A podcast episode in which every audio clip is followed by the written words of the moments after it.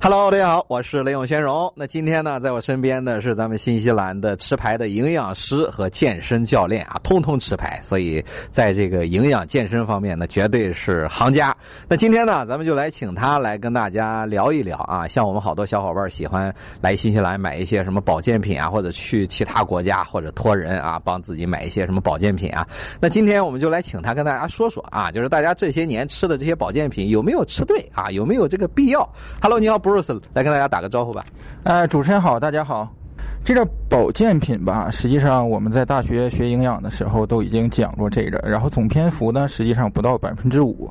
那是因为为什么呢？因为保健品这个东西实际上是没有必要吃的。我跟大家说，所以大家都白吃了，是吧？啊，其实也不是白吃。为什么呢？因为呢，这个教材呢，你知道大学是比较古板和客套的嘛，它那些教材也都是嗯好多好多年前编撰出来的。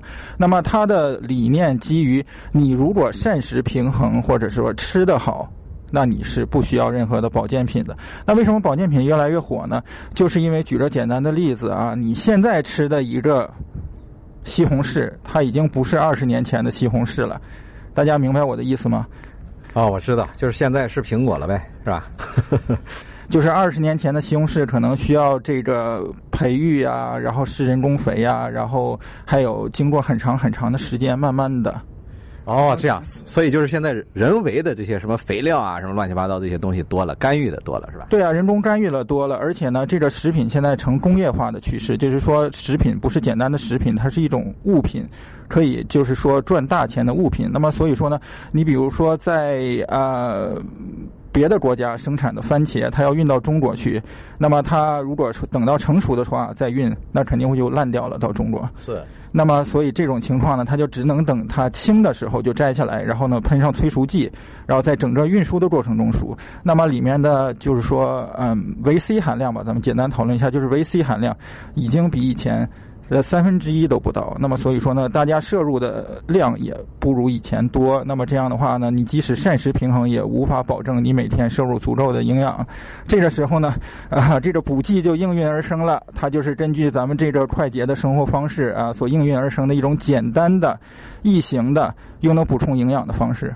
OK，所以你这个意思就是大家到底是该吃还是不该吃呢？上来第一句先否定了，对吧？现在又说这些什么这些什么植物啊，什么里面的这个维生素呃不够，所以就是建议大家还是吃点所以你这个意思是什么呢？所以我的意思就是吃，你要知道你自己说，哎，孙子说过知己知彼，百战不殆，对不对？咱那又没，咱不说你身体是一个打仗的这个呃工具吧，但就是说你要了解你自己的身体，你才能合理的选用。各种各样的保健品，那有有一些客人呢，就是说跟我说，盲目的跟风，现在成就是保健品的状态，因为他不了解他自己的身体状况。对对，那么所以说就是说他跟市场走，就是什么什么东西火，他就。吃什么，然后什么东西宣传的力度大，他就吃什么。实际上是完全没有必要的，他完全不知道自己的身体需要什么。而且呢，他如果不缺这种营养元素，你过度的补充的话，反而对身体造成了另外一种伤害。那你的身体还需要大量的这种工作啊来来把它分解排掉。那么所以说，实际上是得不偿失的。哦，OK，所以你的意思就是真缺的，就是真是哪方面就是缺了什么哪些元素的这些人才适合吃，对吧？对的，所以说呢，我我觉得大家如果要吃保健品的话呢，首先要了解自己身体。那怎样了解呢？就通过体检。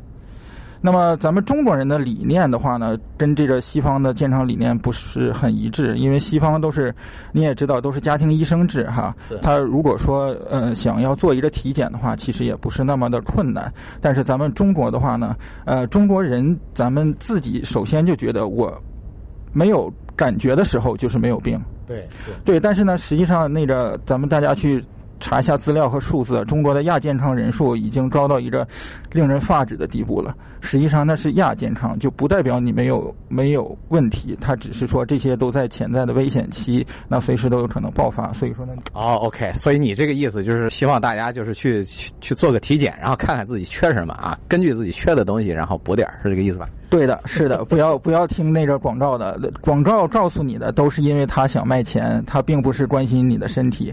但是呢，你的身体是你自己的，你不关心，没人关心了。是，所以就是大家记住啊，这些东西呢，千万不要看人家吃什么，然后自己也跟着吃啊，就是不要乱吃。有时候不光不能给自己补，可能还给自己带来很多的这些副作用，对吧？我觉得吧，对于咱们呃中国朋友来说的话呢，它混淆了一个概念，就是说呢，特产品跟保健品有的时候在大家心里画上等号了。那实际上不是这样的，特产品是特产品，保健品是保健品，保健品是维持你身体健康的，特产品是这个地方独有的食品或者是独有的物品，然后你买了可以做这个，呃，可以就是尝一尝它的风味儿啊，或者说感受一下这个地域风情这种东西。那么你比如说像新西兰的，它的奶粉和蜂蜜。都世界有名的，大家都知道。那它实际上属于特产品，它不属于保健品。那你可以，我可以跟你说，你你天天喝牛奶的时候，你保健吗？实际上不是，啊它是一种食品的，对不对？那么只不过新西兰的这种食品质量好，然后味道也好，所以大家都喜欢买。那么所以说呢，呃，在这个保健品的基础上的话呢，如果您想吃点蜂蜜啊或者奶粉之类的新西兰特产品，实际上是完全可以的。哦，这样 OK。那有没有哪些是就就是专门针针对一类人，就是不适合吃的？就是大家可能以前盲目的跟风在吃一些什么东西啊，可能目前来看，就是他这么做是错的，可能对他的身体反而有这个不好的地方。哎呀，刘导，你这个问题咱们今天的节目结束不了了，东西太多了。简单的给大家举个例子吧，就是说我我工作这么多年了，然后也接触了不少咱们的这个中国朋友哈，跟风的现象实在是太严重了。那么举个比较极端的例子，就是比如说有一阵很火的一种痔疮膏啊，大家都买啊，说一些一一涂就灵，一抹就灵。然后有一些有有一个人家跟我说啊，我也要买痔疮膏，因为我姐姐用了。我说你有得痔疮的？他说不是，我脸上有青春痘。对，那就是这个意思，其实就是呃，盲目的跟风其实没有必要。那么，还是要根据自己的情况来。那么，这个例子比较极端哈，但但是呢，也确实真的真的发生过，跟大家说真的发生过。